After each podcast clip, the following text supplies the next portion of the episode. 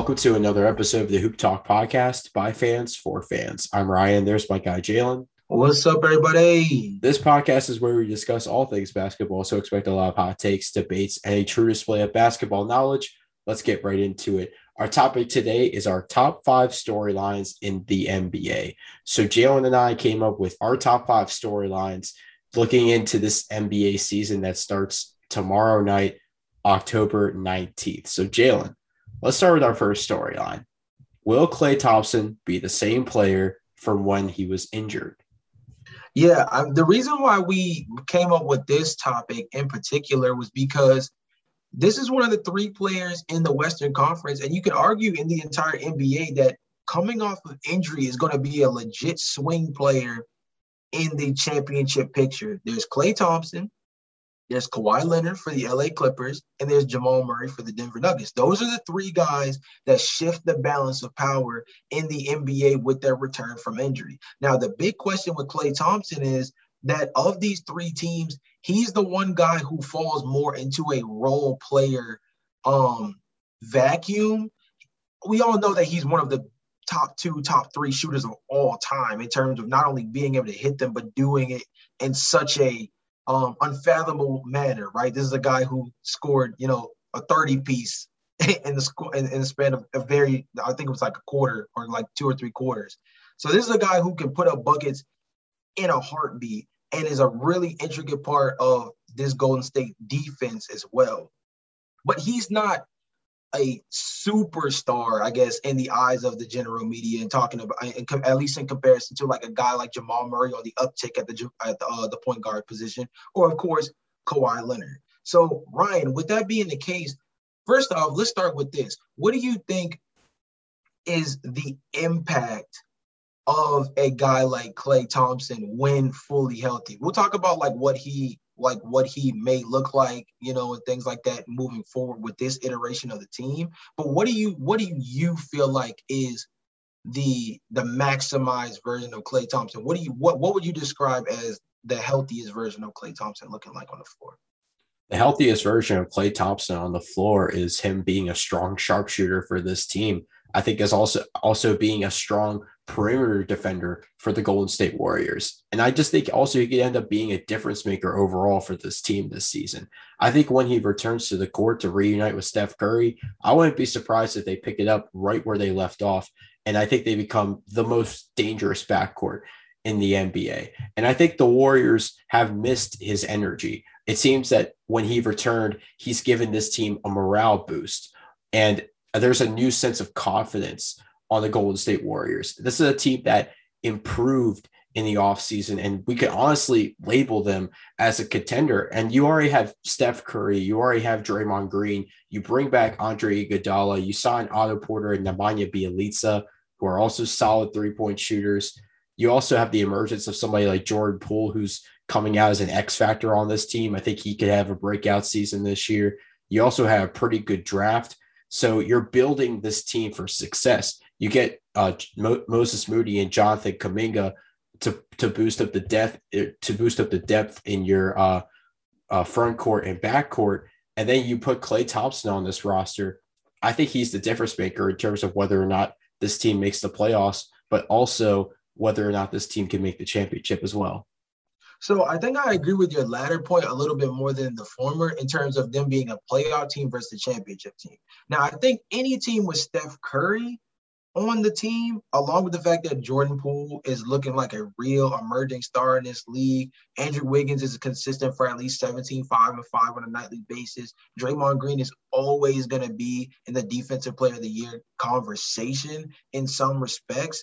I think when you have that core group of guys to start off what is a pretty interesting like depth chart for the Golden State Warriors that they're at least a playoff team in this Western Conference. There's a couple of teams that we can already pencil out in the West, being teams like Oklahoma City, Houston.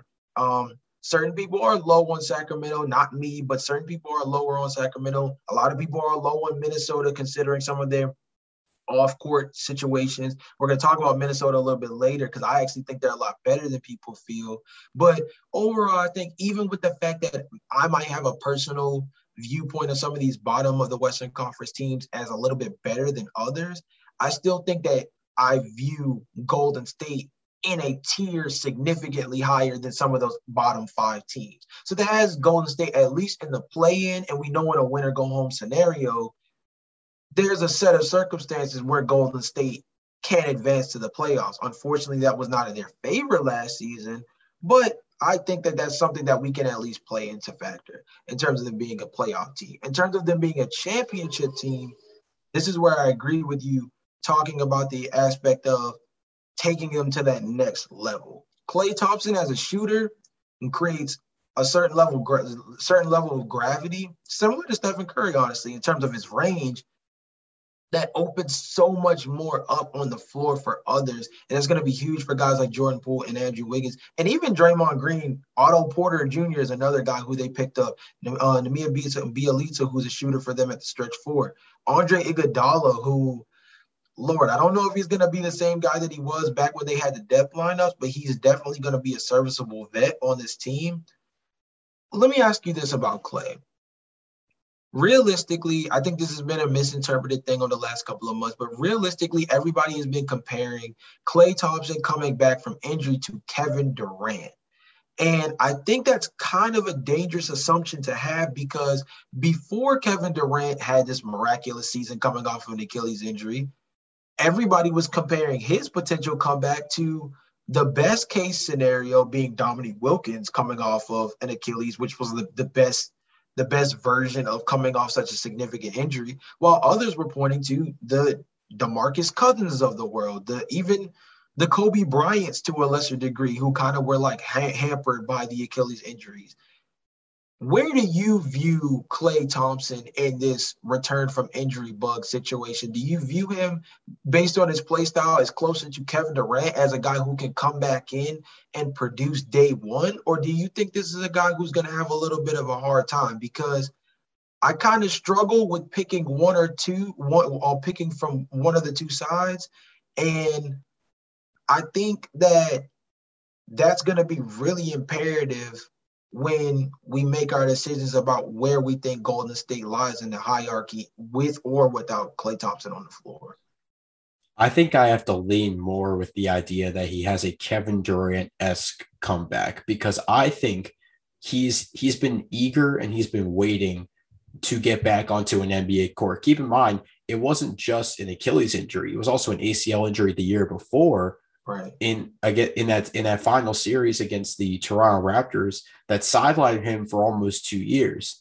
So I think if there's anybody who's who's been ready, willing, and able to get back onto a court and produce day one outside of Kevin Durant, it has to be Klay Thompson. And we talked earlier about how much of a difference maker he's become for this team. I think that this team has a legitimate chance of making the championship with him healthy.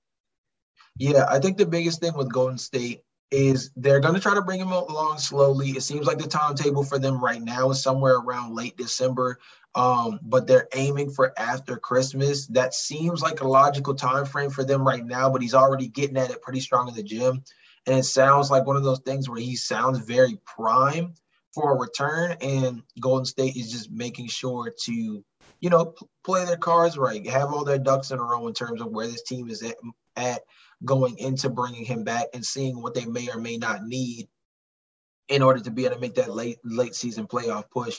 I think um my last little point um when it comes to Klay Thompson is this. I think the other thing that makes him so crucial in terms of his return is that he bumps everybody down a peg in that shooting guard small forward um depth chart and that's important because I think it really will help in maximizing everybody's skills on this team. Because if you bring Klay Thompson back, that moves Jordan Poole back to the bench. He can be an explosive six man scorer for you. I think he's going to be huge this year. I think not a lot of people um, have really fully leaned into the Jordan Poole sweepstakes right now in terms of picking him as a guy um, that could potentially win most improved improved player. I think a lot of people are starting to come around, but I think the preseason isn't enough for anybody to truly buy it yet. I'm buying the stock early. I think Jordan Poole is going to be huge, and I think him coming off the bench will give him the kind of high usage that he needs in order to really blow up. Andre Iguodala can remain as a bench guard for them. Otto Porter Jr. remains as a uh, as a secondary small forward for them, and having Klay Thompson on this roster makes it where you're not relying on the potential need for guys like either Moses Moody or Jonathan Kuminga to play heavy minutes. I don't think Golden State wants either one of these guys to be playing significantly for them. I think, in truth, especially with Jonathan Kuminga, I think they want both of these guys to be playing for Santa Cruz. I think we know that if if Golden State is having a good season, those two are going to be in Santa Cruz most of the year. I think that's how we are able to identify the success of this team because those are two players that do strongly need to still develop their game, especially to be able to fit within such a complicated team spectrum like Golden State. But like I said, Klay Thompson's return is more about him being a table setter for the rest of the depth chart more than it is anything else. At least that's how I feel personally. And I think that the idea of Klay Thompson rejoining the lineup makes sense. I think you said this in our episode with Carson, where with his return, the lineups make sense. With it pegs everybody down one. And I think with the emergence of players like Jordan Poole, you need to maximize his capabilities of of him being a scoring threat coming off the bench. And the idea that James Wiseman and both both James Wiseman and Jonathan Kuminga, I think both of them will end up starting in the G League very soon. I don't think they'll act, I think they'll start the season on the main roster. I know James Wiseman's currently hurt right now, but I think when he returns, he'll probably get some minutes with the Santa Cruz Warriors. And I would probably have to say say the same thing with Jonathan Kuminga.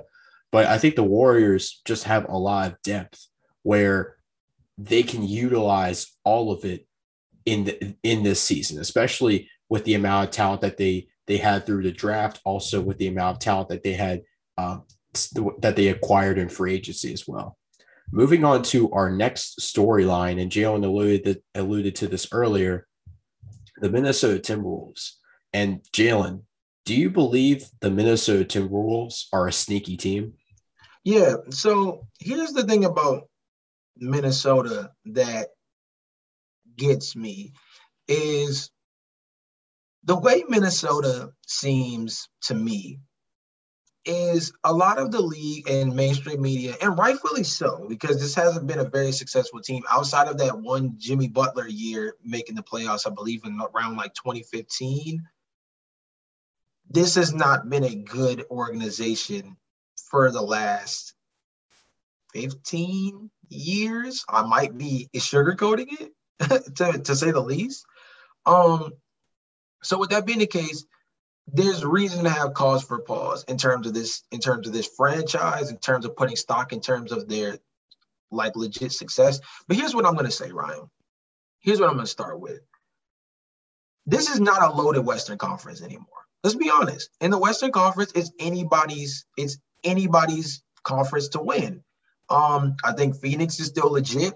I think that I would put the Lakers as a top two, top three team in terms of the overall championship picture. Now, again, I've said on past podcasts that in terms of the regular season, my confidence is a lot lower.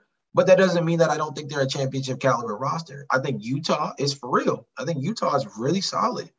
Um, but overall, I don't think any one team stands above the rest of the conference. And with that being the case, especially with the play-in tournament now, you have the one through the 10 to give yourself a, a potential chance at the postseason.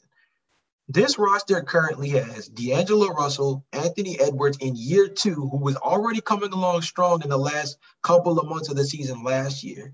Jaden McDaniels, who's their one really proficient two-way wing, and I think he's going to take a really big step this year. Karl-Anthony Towns is here for the long haul now. He's had a two back-to-back seasons of off the court issues that are really understandable, but have also hindered his ability to be on the floor. They have Malik Beasley back on the floor, Patrick Beverley, uh, Naz Reid, Jarred Vanderbilt, two guard, uh, two two uh, guys in the backcourt that are, or two guys in the front court, excuse me, that are really solid. Taurean Prince is another guy at the wing position that could come off and play some defense, shoot some threes for them. Ryan, I think I think the ceiling for this team is to finish somewhere in the play-in, the lower half, 9, 10. So maybe that's not as high as a sneaky team would come off. But I think despite them being in the 9-10 spot, I think they both, I think regardless of which position they end up in, I think they have a very legit chance of upsetting one of those two other seeds in the 7-8 and taking one of those final two playoff positions. What's your stance on that? And what's your stance on this team in general moving into what is going to be an interesting 2021 22 season? I think that there is a chance that Minnesota could be a sleeper team this year. And I think it's interesting to point out that the Timberwolves, in their last 16 games of last year's regular season, they won nine of them. And if you look at who they defeated, they defeated the Heat, the Warriors, the Jazz twice, and the Mavericks. But looking at this team, I feel like we're going to get a good idea this year of what a Chris Finch co- a coached team looks like because remember he took over midseason last year and I think it was I think it'll be very interesting to see if he can help this team take a step forward. I think Karl-Anthony Towns is the franchise player for this team. D'Angelo Russell, I think, will continue to produce at point guard for this team. And I think outside of them, Malik Beasley is a great three point shooter. Taurean Prince, I think, could develop into a three and D power forward for them. You also have some solid defenders on this team, like Josh Okogie and Patrick Beverley. And Beverley brings you much needed playoff experience from his time with the Los Angeles Clippers and the Houston Rockets. But I think Anthony Edwards has the chance to make the biggest impact for this for this team this season. I think he's a breath of fresh air for this organization. And he had a great rookie season last year, and he keeps getting better throughout the season. His personality makes it hard for you to not like him. And he's also becoming a fan favorite, not only in the league, but um, with Minnesota fans as well. And I think Minnesota has the team right now to make a run at the play-in tournament. But can Chris Lynch or can Chris Finch, should I say, lead this team to success? Yeah, and I want to touch on that Anthony Edwards point for a second because I think that's a great one. We talk about the fact that this has been a franchise divulged of real energy, right? We haven't seen a real energy guy for Minnesota since Kevin Garnett. Because I can't say that Kevin Love was that guy for this team. He was a very solid all-star caliber player for Minnesota, but never a real legit spark plug for this organization. Anthony Edwards is an above the rim player, which is huge from a highlight reel standpoint. Um, I mean, everybody remembers the highlight of what he did uh, to the center Yuta uh, Watanabe for the Raptors last season, and that's only a snapshot of what he was doing last year. He grew um, two inches last year. He was listed at six four. Now he's listed at six six. He was averaging 19.3 points per game, 4.7 rebounds, 2.9 assists last year. I think that that precursor is something that looks really good for him coming into this year between the growth spurt and the development in his game. He's a guy in the preseason that was showing signs that he's committing more on the defensive end, which I think is huge because the guy has the physical measurables in order to compete on the defensive end against the one through three. If you mean to tell me that Anthony Edwards can come out here and average 20 points per game for the Timberwolves, along with being able to guard the one through three in that backcourt next to a guy like Patrick Beverley and cover up for a guy like D'Angelo Russell. Oh man, Ryan. Now we're talking about an entirely different breed of uh, of superstar in the version of Ed Edwards. So I think this team, this team goes as Karl-Anthony Towns goes, right? I think his his ebbs and flows this season are going to be really important because this is a guy who you got to remember the last couple of seasons, it's been AD and Rudy Gobert and Joel Embiid as the All NBA centers. Ryan, I don't. I love Rudy Gobert from a defensive standpoint, but I do not think that that Rudy Gobert is better than Karl-Anthony Towns. I just don't believe it.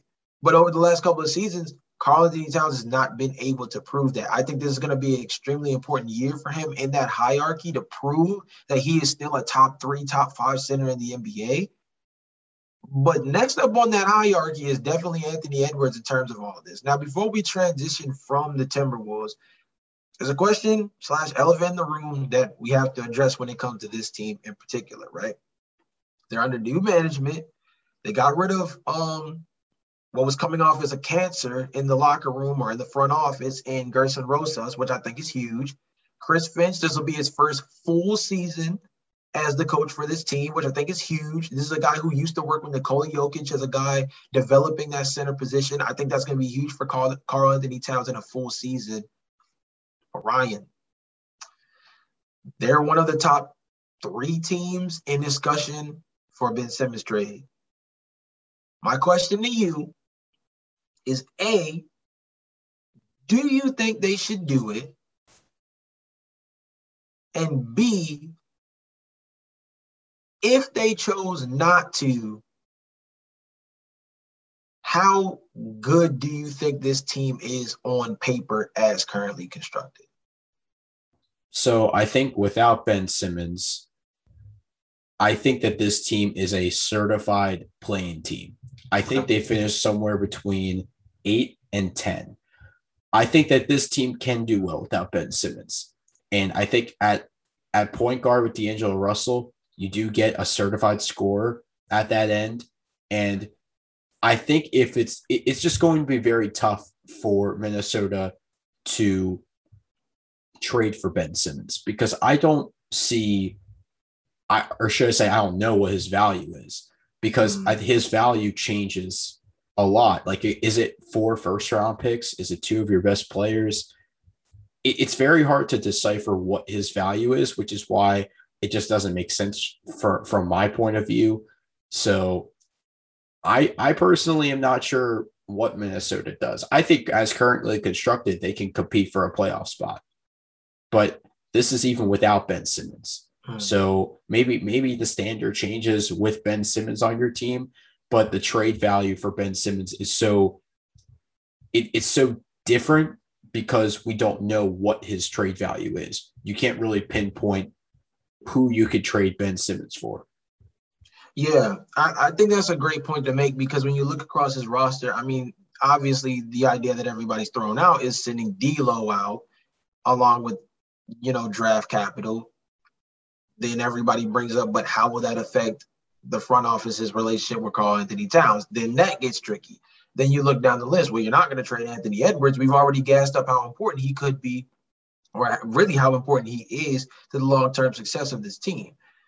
Is Malik Beasley, Josh Okogie, and picks going to really sway Philadelphia?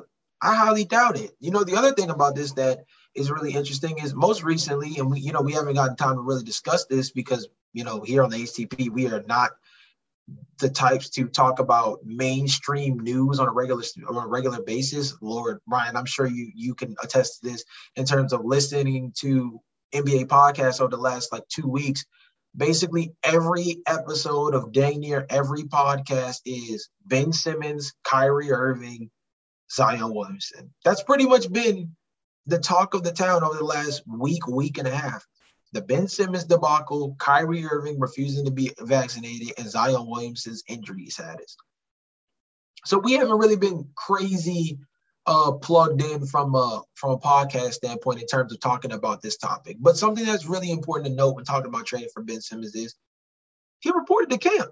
He he oddly enough, after losing $1 million, he folded. He he put all his cards on the middle of the table and said, you know what? I got to return back. He also recently practiced the other day, I think as well. I don't know if that's going to have any impact on whether or not he gets on the floor. Um, will Doc Rivers be able to play him considering the circumstances? That'll be an interesting question to ask. Um, before we move on from Minnesota, I, I want to get your thoughts because you know, you got to keep it real.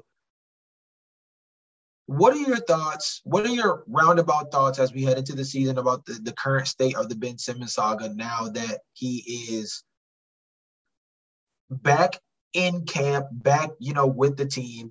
And talk to me a little bit about his uh his trade status to you. I, I uh uh to the league. I know that you said it's a little bit odd and unknown, but like in your in your eyes, do you think that the holdout helped his leverage, hurt his leverage? Where do you stand on this situation as we head into the season? This will probably be one of the last times we talk about his situation until they get traded, but we might as well kind of, you know, tie this up with a bow in terms of what our thoughts are on him. Well, first of all, I would not want to walk away from $8.2 million. Eight point, I think it was $8.25 million actually, but um, I would not want to walk away from that. And I was not surprised when he did not want to walk away from that. So I'm I'm glad he got the $8.25 million from his uh, training camp deal. But with that being said, I just think, yeah, he he folded. You know, he he tried to hold out for as long as he possibly could, and it didn't work. So now he's coming back to camp, and he's going to have to reintegrate with the team that he doesn't want to play for. I'm not really sure if he still wants to play for them, but I'm just I've heard a lot about this saga and I don't want to hear any more about it. It just, like, like Jalen said, it's basically in the news every single day, and it's it's pretty frustrating to hear about it every single day. So, I I think with that being said, I'm just glad he's he made a decision to come back. Um, I would not be surprised if he ends up in a trade package again, and we may have to come back to discussing about Ben Simmons and this and his saga with Philadelphia once more. But on that note, I'm just, I'm just glad he got his his money from the Philadelphia 76ers and hopefully he can produce for them on the court. Yeah, I, my final thoughts on it really are simple. From everything that I compiled, I don't necessarily know if he gained leverage. He was kind of sitting amongst himself. He lost $1 million. He did get 8.6 prior to that because of some clause that he has or something that he set up where he's able to get paid 25% of his salary earlier on in the year. Um, so that did play to his benefit, but he lost $1 million in the process and essentially popped up on Philly's doorstep. He came unannounced, uh, essentially, is what the story is saying. And like now he's back on, um, he's back in, you know, training camp slash practice with the guys. I don't necessarily know how this team is going to respond to that. It's going to be really interesting to see from a coaching standpoint what Doc Rivers chooses to do moving forward. If Ben plays, if he doesn't, if he does, how long. Um, all of this would be really interesting to keep tabs on. Um, again, the Hoop Talk podcast is not about talking about the most mainstream of topics. That's kind of why we even came up with this um storylines topic for today is to focus on things that are under the radar. Our top five storylines are not the same as mainstream America, mainstream NBA fan fandom uh, storylines because we like to focus on things that are under the surface that a lot of people aren't paying attention to that could play significant um, dividends in you know the later future and the Ben Simmons saga is one of those things that's literally going to be discussed until it's handled. So um, yeah, with that, Ryan, let, us move on to the next topic, bro. Uh, swing us over to uh, topic number three, topic uh, storyline number three. So we have another interesting topic for topic number three, and it involves the New York Knicks. Jalen, are people sleeping on the New York Knicks? Yeah, man. So we talked about this a little bit in the Eastern Conference uh, breakdown episode that we did with Brooks Warren. If you guys have not checked out that episode, definitely check that out.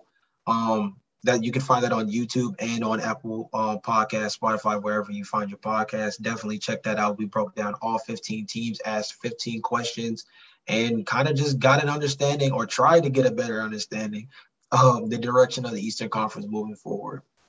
But the Knicks, man, the Knicks are a team that I feel like is so intriguing because the constant phrase that I've heard throughout you know, NBA media is that the Knicks are probably going to have a worse record, a lesser seed, but be a better team. And I honestly think that's a fair assessment.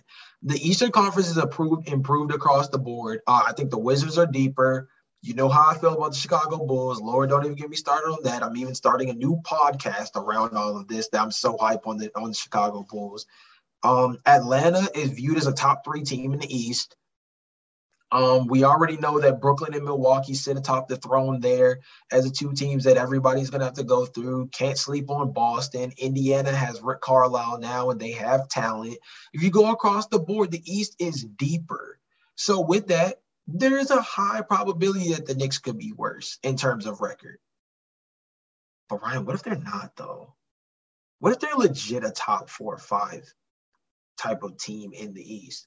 What if adding Kemba Walker, adding Evan Fournier, two ball handlers, two shot creators that they didn't have in the series against Atlanta, does them significantly well in the regular season? What if adding those two depth wise as to Immanuel Quickley, RJ Barrett, Derrick Rose, who could be in the most, um, who could be in the six man of the year a candidate race this year, does significant damage for them? What if Julius Randle's three point shooting um, splits that he had last season is for real?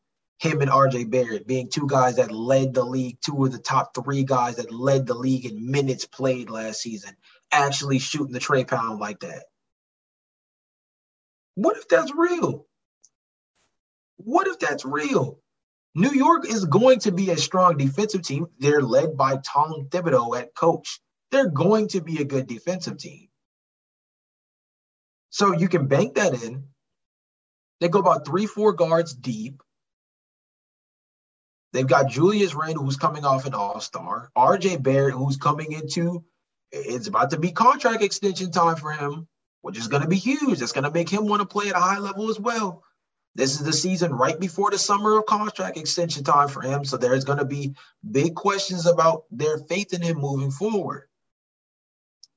They get Mitchell Robinson back soon. They got they brought Nerlens Noel back.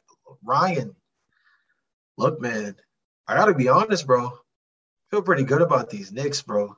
Uh, talk some more about how you feel about these guys. This is for, for I always mention this when we talk about the Knicks. If there's anybody that you need to rely on to get a little bit of Knicks hype, Knicks fandom, Knicks gassing, you got to go to this man, Ryan Leshko, man. He could definitely talk you into some Knicks love. Ryan, continue to gas up the Knicks for me, bro. I'm feeling them. I'm feeling them.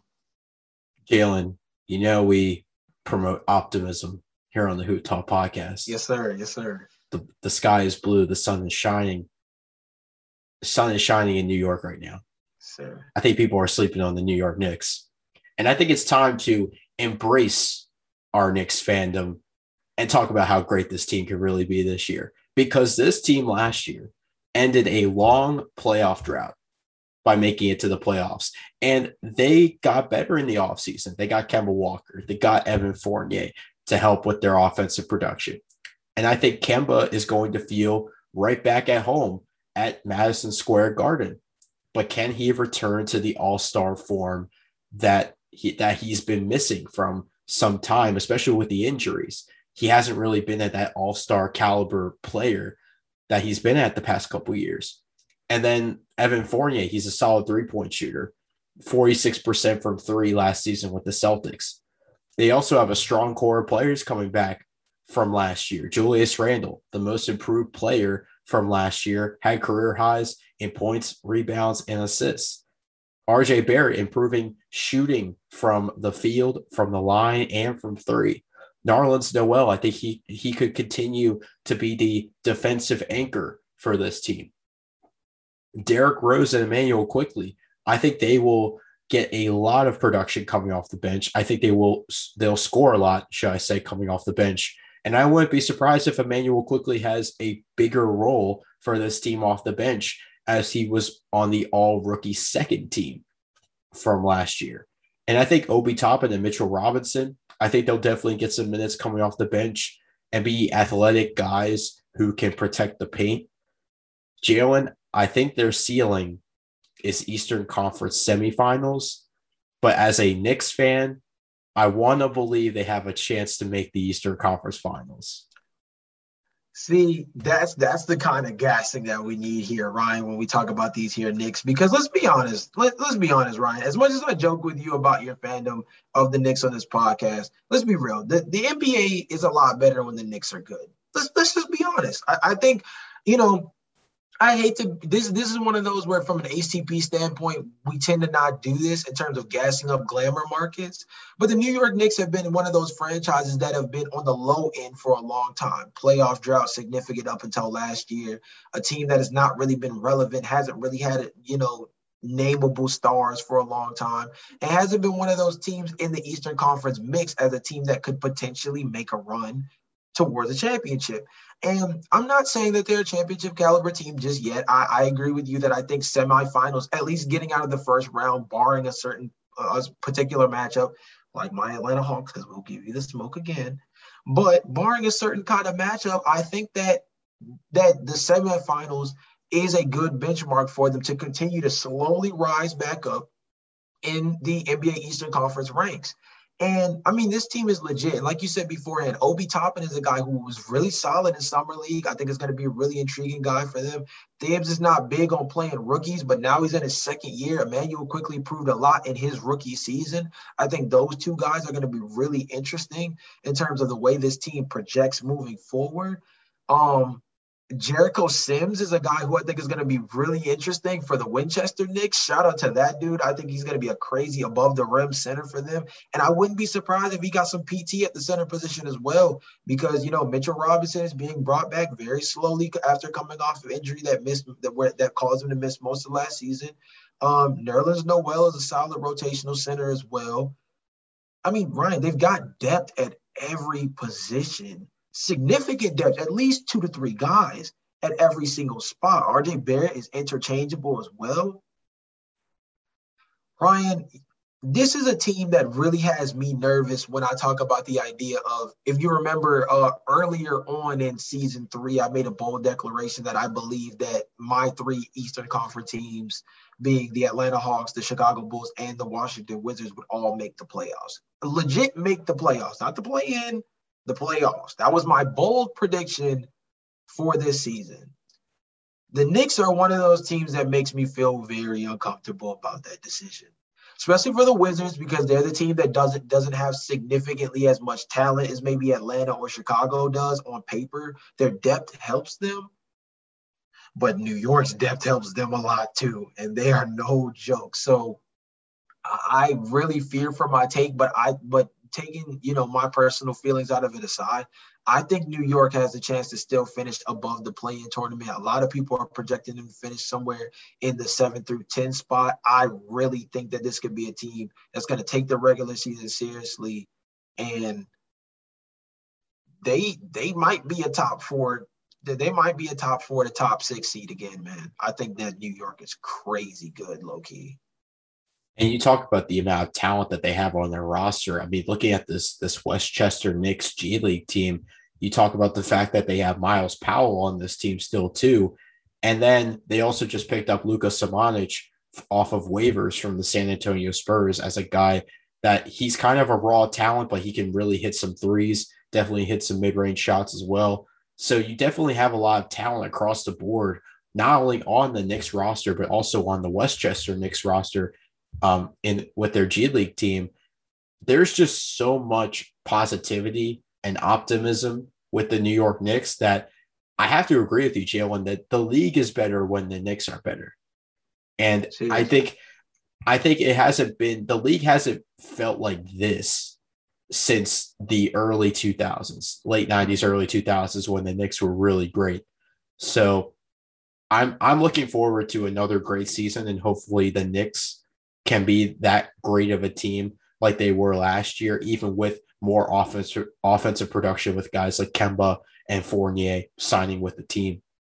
But moving on to our next storyline, we're going to talk about some rookies from last year who we think could have great years in year two. So, Jalen, who are two rookies from last year that you believe could have great years in year two? Yeah, man. So, look, I think the guard spot gets a lot of love. They get a lot of love across the league. So I gotta start leaning big man, bro. You know I always gotta go opposite of the grain. So I gotta start leaning big man at that power for that small forward through uh power forward and center positions. I'm gonna start with with with the power forward spot. I might be homer picking here, bro, but I gotta go with Pat Williams, man. Patrick Williams for that number four spot that he was taking at um, a year ago. I think he's to be really huge in Chicago, being able to take that next step into becoming a legit playoff team. We've already seen that Chicago is committed significantly to trying to become more talented by getting Zach LaVine legit help around him, Lonzo Ball, DeMar DeRozan, Nikola Vucevic. They went undefeated in the preseason, by the way. I ain't gassing it too much, but I'm just saying Chicago might be that they they might be that drill this year. Um, you throw that on top of the fact that Coby White is currently out. Patrick Williams is currently out due to injury as well. When those two guys get back, that's going to be huge. They bring in um, Alex Caruso. We bring in um, Derrick Jones Jr. Alize Johnson. We've got guys. They got they got Alize Johnson getting comparisons to Dennis Rodman on Instagram. I, I, don't know if it's factual or not, but from a rebounding standpoint, he's going to be huge um, as a as a backup power forward for us as well. But talking about Patrick Williams, is a guy who averaged 9.2 points per uh, per game last year, along with 4.6 rebounds, 1.4 assists. The dude was absolute money from two point range, 51% from there money from beyond the arc, almost 40% from um from um from three point land, 48% overall. He's playing 28 minutes a game, which I think is solid. Right now, um uh basketball reference has him projected on a per 36 minute basis of potentially averaging somewhere around 15 points this year, uh, around uh, around 13 to 15 points this year, along with six rebounds, two assists, steal a game, and nearly a block a game on some solid uh, shooting uh, shooting splits as well. 50 40, uh, 50 40 75 um, will be his shooting splits based on this per 36 projection. I think that Patrick Williams in a high dubbed offense like this is, this is going to be an up and down track meet of a basketball team. Um, so before I get my second player, what are your thoughts on Pat Williams coming this year? And if you want to sprinkle in some Chicago love, I would love to hear it. You know what I mean? I think if you look, watch the preseason for with the Chicago Bulls, you could definitely see a lot of optimism in Chicago as well when you're blowing out the Cleveland Cavaliers and New Orleans Pelicans by you know 30 to 40 points. I think you you look at the talent on this team across the board this is definitely a playoff team, in my opinion. I think that the Chicago Bulls have so much talent with DeMar DeRozan coming in, Alex Caruso as a lead guard. I mean, you also have Lonzo Ball, somebody who could shoot the three and facilitate the ball as well. And then you also get some sneaky G League pickups like Alize Johnson. Alize Johnson was a phenomenal player in the G League with the 905 Raptors. He gets picked up by the Brooklyn Nets. And now I think he's actually going to be able to be be utilized well in this system for the Chicago Bulls as a Dennis Rodman type player. And I would not be surprised if somebody like Patrick Williams ends up taking a huge step this season. Patrick Williams was definitely a shock to a lot of Bulls fans when he was drafted at number four. Definitely a very high draft pick, but he's he's starting to show that he's capable of being the fourth overall pick. And he's playing like a player who was drafted in the first round as a, as a top 10 player. So definitely expecting a lot of great things from Patrick Williams this year. I think the big thing for him is just stay healthy because I know he was injured for the most part uh, to start the season last year. So if he can just stay healthy, keep that production up, I think the Chicago Bulls definitely have another young star in Patrick Williams. Yeah, and he's still a fresh 20 years old, still developing on the fly. This is a guy who went from being a role player, six man of the year for Florida State in college, to now being a guy who's got a legit role on an NBA team that's trying to make a push for the playoffs. And look, as a loyal, loyal Chicago Bulls fan, I went through four years of missing the playoffs, man, and I'm trying to hit the postseason. I think this is a legit year for it, but Patrick Williams is going to have to be a big part of that. A lot of people in the mainstream media have made the comments related to this team is going to put up points. They might average 100, 120 a night, but who who who are going who are going to guard? Um, who is going to guard for this team? Um, where is the defense coming from? Well, Patrick Williams is at the top of that list, man. His versatility across the board is going to be huge. I think DeMar DeRozan's versatility is huge. We saw um Lonzo Ball body, uh, body up on former Chicago Bulls uh forward Lauri Markkanen in the preseason. So his versatility versatility is also going to be big. I think this team is going to be a lot better on defense than people think. Um, shout out to Brooks. He said the same thing on the Eastern Conference podcast that we did. I think they're going to be good um, on both sides of the floor as a team that could be a top five caliber offense and a team that can at least be in the top half of the league on defense. And if you tell me they can be a top five offense and a top 15 defense in the NBA, that's a team that looks like they have the talent to make the playoffs and maybe even make some noise. I think Patrick Williams is going to have a lot um, to do with that. Now, my second player is a player that I don't think we've really gotten to talk a lot about because of the fact that he had he wasn't in the rotation a lot last year for the Miami Heat. But this year, he's going to be a part of the Toronto Raptors, and that is Precious Achiuwa. I think that Precious Achiuwa has a legit chance to start at center for Toronto. This is a guy who did not get crazy playing time for um, the Miami Heat, only 12 minutes a game, um, five points, three rebounds. Um, and I think that this is a guy who he has a high motor. He can handle the ball a little bit. The Toronto Raptors clearly want to play with, you know, significant length. I mean, they don't have a single guy above the size of six nine on their team. So they're gonna have to play with physicality, speed, and they're gonna have to be um, a very vigilant, strong interior team. I think that Precious Achiuwa has a lot is going to have to play a big factor in that behind guys like OG Anunoby, behind guys like Scottie Barnes, who I think is going to be really interesting for this team too. So um, with Precious Achiuwa, like I said beforehand, five points per game uh, last year, 3.4 rebounds per game, less than an assist per game. But basketball reference I think they might think he's going to have an even bigger year than what I projected. Ryan, Basketball Reference has a projection per 36 minutes that Precious Achiuwa is going to jump from five points a game to 15.6 points per game on 53.9% shooting. That's along with a steal per game and a steal, nearly a steal and a half per game, along with 9.7 rebounds.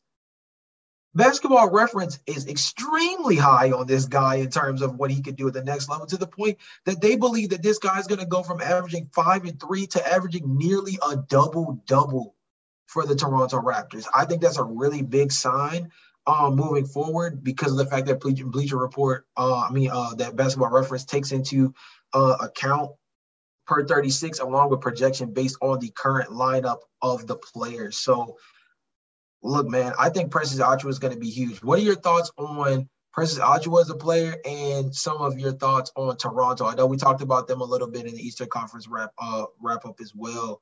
But what are your thoughts on this team as we get closer to the season start? And I think with the a lot with the with a lot of the points that you made about Precious Achiuwa, I think I think Toronto will be able to unlock more of his potential than what Miami was able to do with him. And I think when you were listening to when you were listing off the stats from basketball reference, the jump from five points to 15 points, the jump from three three and a half rebounds to nine rebounds, I think that kind of shows you what potential he has as a player where you have a lot of confidence in him that he's going to be able to start for for this team day one when he steps on the court for the Toronto Raptors. Now, as a team for the Toronto Raptors, I think they'll continue to rebuild. I don't think that they're a playoff team this year. I think their ceiling is definitely a play-in team somewhere around uh, that 9-10 threshold. But I'm not 100% sure if this team is a playoff team. I, I know for sure that this team is a rebuilding team. They have a lot of great players. Uh, Pascal Siakam is out, I believe, still due to injury. Mm-hmm. So that'll definitely give Sky Barnes more time to shine as that at that power forward role. They have a lot of other younger players like OG Anunoby, Malachi Flynn. I think will get a lot of minutes as well. So I think Precious Achiuwa will fit right in with this rebuilding Toronto team.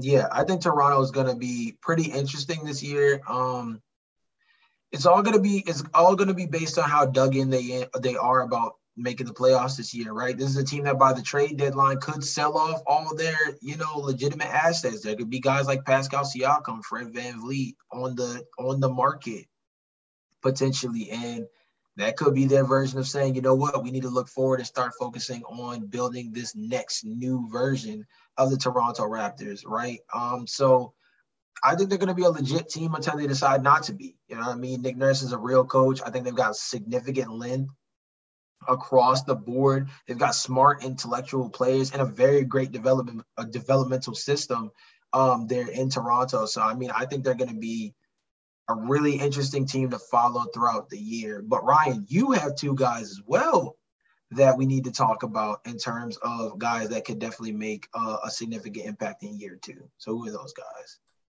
So the first rookie I want to talk about is Payton Pritchard for the Boston Celtics. He had a strong rookie season last year for the Celtics, giving them scoring production off the bench last season and even getting some starts at point guard as well. He averaged about 19 minutes a game last season. And after watching a lot of the games that he played in in the Summer League, I wouldn't be surprised if he ends up getting an increase in minutes. And I do think he will have a big role this season with the departure of Kemba Walker, and then also getting another season to play with the Celtics core of Jayson Tatum, Jaylen Brown, and Marcus Smart. And I think that could be beneficial as he continues to grow as a player. And also with the struggles of the bench last season for the Celtics, I think Pritchard could continue to improve with his scoring production and helping make this Boston bench better this season for the Celtics. But how do you feel about Jalen? Yeah, you already know that I'm very high on Payton Pritchard. Me and you gassed the crap out of him heading into that 2020 draft. And the fact that he was taken where he was taken, even then, I felt like was low considering the kind of production he had at Oregon coming out of college. Um, but this is a guy who I think is going to be a legit backup point guard. I think could start a little bit for them here and there. Marcus Smart is already having a little bit of off the court trouble that led to a, a short term suspension. Um, I don't necessarily know if we got a time frame on that. I'll have to look into that, but I do know that that took place and that is something to keep in mind. They did sure up things by getting Dennis Schroeder, and they have a little bit more depth now, adding guys like Al Horford, bringing Enes Kanter back. They already had Rob Williams as well. Um, and uh, you know they also have uh, Josh Richardson. That's another guy that's going to be very complimentary on that on that uh, second unit in terms of the backcourt. So I think the biggest thing now is that Payton is in a position where he just needs to do what he does well, which is score and shoot the three at a, at a very high clip. I mean, even last year, right? Shot 41% on nearly four attempts per game from three. I think when you have ball handlers across the board, which is what Boston has created, Dennis Schroeder, Marcus, Jayson, Jaylen, um, you obviously have Payton. You have a guy in Josh Richardson who could be a table setter for you. Um, Dennis, obviously, too. Like when you look across the board, we talked about Toronto a second ago and how they basically turned their team into, you know, a defensive stalwart from a stretch position, right? All guys with like, you know, six nine plus wingspans can just be mad switchy all over the place. Well, Boston they've created an environment full of ball handlers with along with a handful of bigs who are offensively minded. With all those ball handlers, all Payton has to do is be a three-point shooter that can also get the rock around the court, get it to their get it to their other scores like JT, Al Horford, who's going to be interesting as a stretch forward to uh, for them. Robert Williams, who will be a spark player for them coming off the bench. And in some circumstances, I think Al Horford and Robert Williams will play to play together. I think Payton Pritchard is now in a situation where he can be kind of comfortable within himself this year, um, just doing what he does best.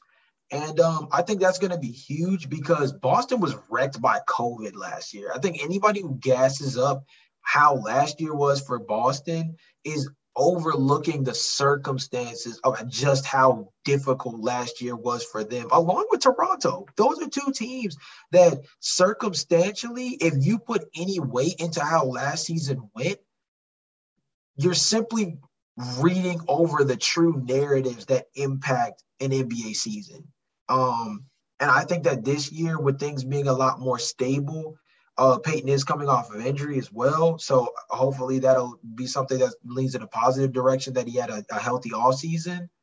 Um, I think it'd be huge, man. This is, I mean, he's coming off his first summer league, off his first, you know, full official preseason, I think this is a guy who's going to be huge. He played well in both of those.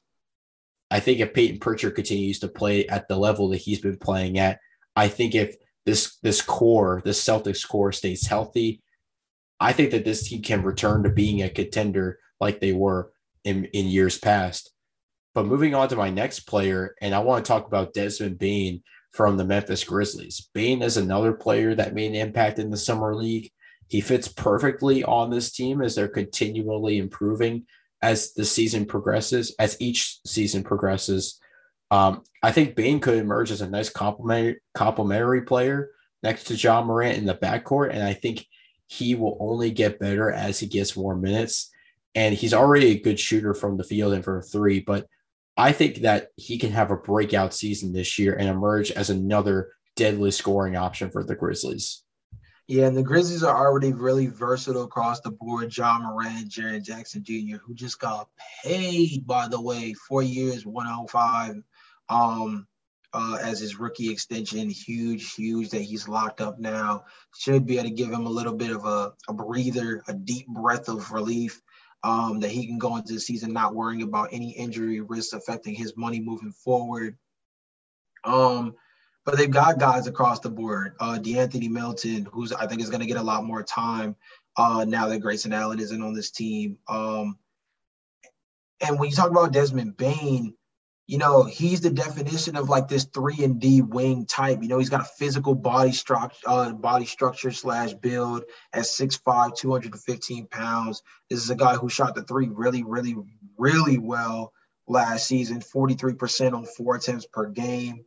Um, highly efficient, a guy who can guard ones and twos, averaged nine points per game last year.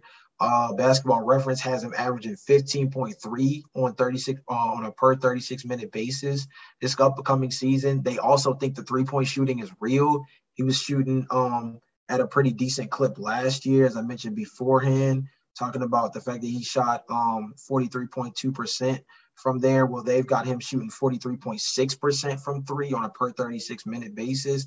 That's very important to note because if the shooting is real for Desmond Bane, then I mean, sky is the limit in terms of his development. And the other thing was he was a guy who was the definition of a three and D guy last year. But we saw through the preseason and through summer league that he's putting the ball on the floor a little bit and being able to really handle the rock. That's an elevation in his game that's going to be really huge for this team as a guy that can maybe not create his own shot, but open up things a little bit more for uh, for his teammates around him with the fact that he can handle the rock a little bit, and we know he's dangerous from three. Um, we also know that Dillon Brooks is going to be out for a little while to start out the season, so he's probably going to start at the two guard to kick the year off. That'll be a really good way for him to kind of set the tone for himself early. And um, I think Memphis is going to be good. I think Memphis is going to be really good this year too. And um, I know for most, they're the odd man out in terms of the team that falls out of their top eight projection wise for the playoffs. But I think last year they tasted the playoffs and what being on that stage looks like. And I don't think they're going to easily let that go. So they might be projected as a 9 10 seed by most, but they are going to be one of the most dangerous 9 10 seeds in the NBA as far as I'm concerned. And they were that way la- last year. And I think they're going to be that way this year for sure. And I said this on the episode with Carson. I think that this team incrementally gets better each season. They were a, a they were barely a a playoff team. They were they they missed the playoffs barely um, in in Taylor in Taylor Jenkins' first year as coach, or should I say, I think it was his second year as coach mm-hmm. um, in 2019. Uh, and then last year in the 2020 season, they make the playoffs as the eight seed. I wouldn't be surprised if this team is, is actually a playoff lock, a playoff uh, seed lock, instead of actually being a playoff team, a, a play-in team this season. I think with the amount of talent that they have, uh, locking up Jaren Jackson Jr. with that max extension, I think was crucial, ensuring the future of this team. I think also looking at Desmond Bane as a player, I mean, now now we get to really see how good he is next to Ja Morant as a complementary player, given the fact that, like you mentioned, Dillon Brooks is going to be out for some time. So I think that this team definitely has a lot of young talent that can make an impact this year. And I think this team's only getting better with with each with each improving season. But moving on to our last storyline, and we're going to talk about some exciting teams to watch this season. So, Jalen, who are two of the most exciting teams to watch this season? Yeah, so for me, um, I'm going the Western Conference route. Um, I know that I said earlier that the the pool is open for them. And across the board, there's a lot of interesting teams to keep an eye on. My first team is obviously Memphis. I'm, I'm a big Memphis Grizzly fan of the fact that I was huge on Ja Morant before he came out of the draft. One of my favorite guards in the entire league. Um, and I think they're going to be solid. They're already deep as all knows what. You know, guys like Brandon Clarke, Steven Adams, uh, Triple J, Dillon Brooks. Um, you know, they, they they're a team that like you said beforehand, man, just keeps getting better and better. Now Ja Morant's starting to get that three ball rolling. We saw a little bit of that in the preseason. I think if he can hit that three at a 35 plus percent clip, I mean, he's going to be for sure an all star this year. I think that's one of those guys that could really achieve that first time all star status um, this year. Um, I think they're going to be a really, really fun team to watch throughout the season. And they're the team that should put everybody else in that top eight that people consider on upset alert because they did it to Golden State last year, right? We went into that assuming that, you know, Golden State would get the job done. Um, and Memphis put everybody on notice then that, hey, they got Steph Curry, but hey, Memphis got Ja, and they're not to be played with. And then on the other end of the spectrum for that, for, for the Western Conference, you know, this might seem like an easy answer, but I think one of the next league pass teams on the uptick is the Houston Rockets. You know what I mean? I know Charlotte is really good and really exciting, and I I love what they got building over there. But Houston, Houston is really interesting too. They got Jalen Green, Christian Wood, uh, Kevin Porter Jr. I think there's a possibility that all three of those guys could average 20 points per game. They got John Wall and Eric Gordon as potential trade assets, which could which could make them even more interesting come trade deadline time frame because they are going to be one of those teams that's going to be shipping out people on the open market. I think Alperen Sengun is going to be a really fun player in the front court for them. Um, I love Josh Christopher. I don't know if he plays a ton on the main roster. I kind of hope he does, especially with John Wall sitting. But seeing that Las Vegas elite duo uh, from AAU link back up between Green and Christopher would be fun to see on the court here and there. Uh, Grapevine says Armoni Brooks. Shout out to the G League, but that boy Armoni Brooks is easily the best three point shooter on their team. As anybody on as anybody on Houston, uh, I saw a recent interview that basically he was the first guy off the off the dome for uh, every Houston player that was asked. I like Jae'Sean Tate. I think Houston is going to be a really fun team, bro. I, I'm a, I've been a really huge NBA fan for years. It's going to be my first year having NBA League Pass subscription this is going to be a team that I'm going to be watching a lot. And you mentioned two great teams, like we talked about with Memphis. I think they have a lot of talent and they're just improving each year. And I wouldn't be surprised if they're a playoff lock this year. And then Houston, I know many people will not view this team as a playoff team, but you look up and down this roster, this is a roster filled with young, talented, exciting players. Jalen Green and Josh Christopher getting back together like their high school days. I think that's going to be fun to watch. Kevin Porter Jr. with his first full season as the lead guard in Houston. I think he's another exciting player to watch. Christian Wood being back for this team, I think it really ensures up their front court depth. There's just so many young, talented players you look up and down uh, you look up and down this roster that can make an impact. Also, Jae'Sean Tate, who was all rookie second team, Armoni Brooks, who just signed a, a contract with the Houston Rockets, one of the best three point shooters in the league, according to Kevin Porter Jr. But also, he has the numbers to back it up. He, he hit 63s in 20 games in, in his time in his short stint with the Houston Rockets last season. So there's definitely more to see with Armoni Brooks in this Houston Rockets team. That's that's just a that's just two very exciting teams to watch out for. Who knows? Both of them could end up making the playoffs this year. My two East my two teams are from the Eastern Conference, and the first team is the Miami Heat. Miami made a lot of moves to make them better, but their best move was adding Kyle Lowry to the roster because he has great chemistry with Jimmy Butler, and I think it already I, th- I think it already will be fun watching this duo play together. Bam Adebayo, I think he could emerge as a as a defensive player of the year candidate this year. Adding PJ Tucker was a solid move given how aggressive of a, of a defender he is on the court. Re-signing Duncan Robinson was huge because of his ability to hit the three-point shot. And it it makes him another deadly scoring option for this Miami Heat team. I think other players like Max Strus, Gabe Vincent, and Omer Yurtseven, I think could emerge as solid bench players and they can help create one of the best scoring benches in the league.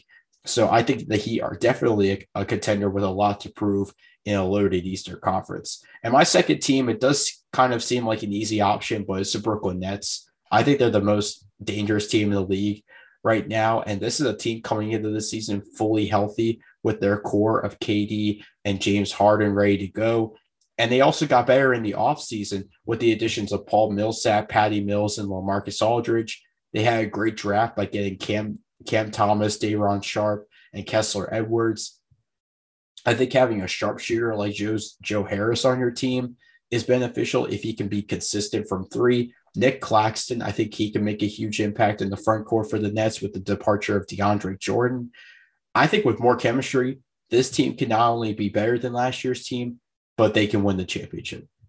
Yeah, I agree. You know, starting off with the Miami Heat, I think it's funny that you said that they're one of the teams that you're excited to watch just out of the fact that they're a defensive oriented team. And like, not, not a lot of people are hyped to see defense, but they're going to be a lockdown defensive team. They do have a couple shooters in Duncan Robinson and Tyler Herro on that squad. We do have to wait and watch out to see if they might um, get Victor Oladipo back. That'll be a really interesting thing to keep an eye on, as well as maybe if they would be in the market. Ironically, talking about Houston, if they're in the market for uh, John Wall, in the market for an Eric Gordon, whether it's via trade or maybe just on the buyout market, those could be two interesting guys. Maybe Eric Gordon a little bit more so than John Wall, but those are two interesting guys that could be potentially in the mix as like buyout slash trade candidates for um, Miami if they want to improve as an offensive team because they definitely have the defense. But like I said in the Eastern Conference preview, I am a little concerned about where the buckets are coming from, especially with the fact that they don't have a lot of guys who stretch the floor. I mean, Duncan, Tyler, uh, Kyle, they do help, but that doesn't really get the job when PJ Tucker is a non-factor offensively. Jimmy Butler you know, has ebbs and flows on when he wants to take over the game and when he kind of wants to like, you know, help uplift his teammates. Bam Adebayo's no shooter by any stretch. So I think that Eric Gordon could be an interesting pickup for them. Um, and they're in the market to maybe be able to do something like that. Um, so as a defensive team, it's just interesting that you pick them. But I think that's what's so funny about them too, right? Is their offense. I mean, if you go based on the uh, the GM votes, Kyle Lowry was one of the most impactful signings of the offseason, and the Miami Heat won the offseason, according to GMs. So watching that kind of offseason now come to fruition is going to be an interesting thing to keep tabs on throughout the year. Um, so I think that's huge. And then when you look forward and talk about the Brooklyn Nets, obviously the storylines surround Kyrie Irving, whether or not he's going to get vaccinated, if he's going to play. Let's just like wipe all that away and just talk about the team at large. This is still a top of the Eastern Conference caliber team with a chance to win a championship when you have two former MVPs and James Harden and Kevin Durant, both on the same team, significant depth with guys like Paul Millsap. Nic Claxton, like you said before him, Blake Griffin, they got LA back, talking about LaMarcus Aldridge, Patty Mills. Um, across the board, they've got depth. Bruce Brown, I like. Joe Harris, I like. I think Cam Thomas, now that um Kyrie is not going to be playing, I think Cam Thomas might not be in the G League to start the year. I think he might actually get some some some real PT for the Brooklyn Nets earlier in the season. Um, I think they're going to be fun mainly because they're going to put up points, man. They're going to put up points in a hurry. KD is probably an MVP candidate this year. I think a lot of people might even have him front running it because of the narrative aspect. Look, man, it's you'd be hard pressed to find a team that might be more exciting than um, Brooklyn. When you talk about the kind of talent they have, it's going to be really interesting to see how it all meshes, considering the fact that you know we still haven't really seen this team at full strength like significant or like I mean for a significant amount of time. But I'm with you, man. As a championship caliber team, Brooklyn is going to be a fun squad to watch. The Eastern Conference as a whole, Lord, it's going to be a fun year, bro. It's going to be a fun year. And on that note, transitioning to our question of the day for our fans, which team do you believe could be the most exciting team to watch this season? This has been a great episode today on the Hoop Talk podcast. Of course, make sure when you subscribe to us on Apple, you rate our podcast five stars and subscribe to us wherever you get your podcasts. We will see you guys next episode. Peace.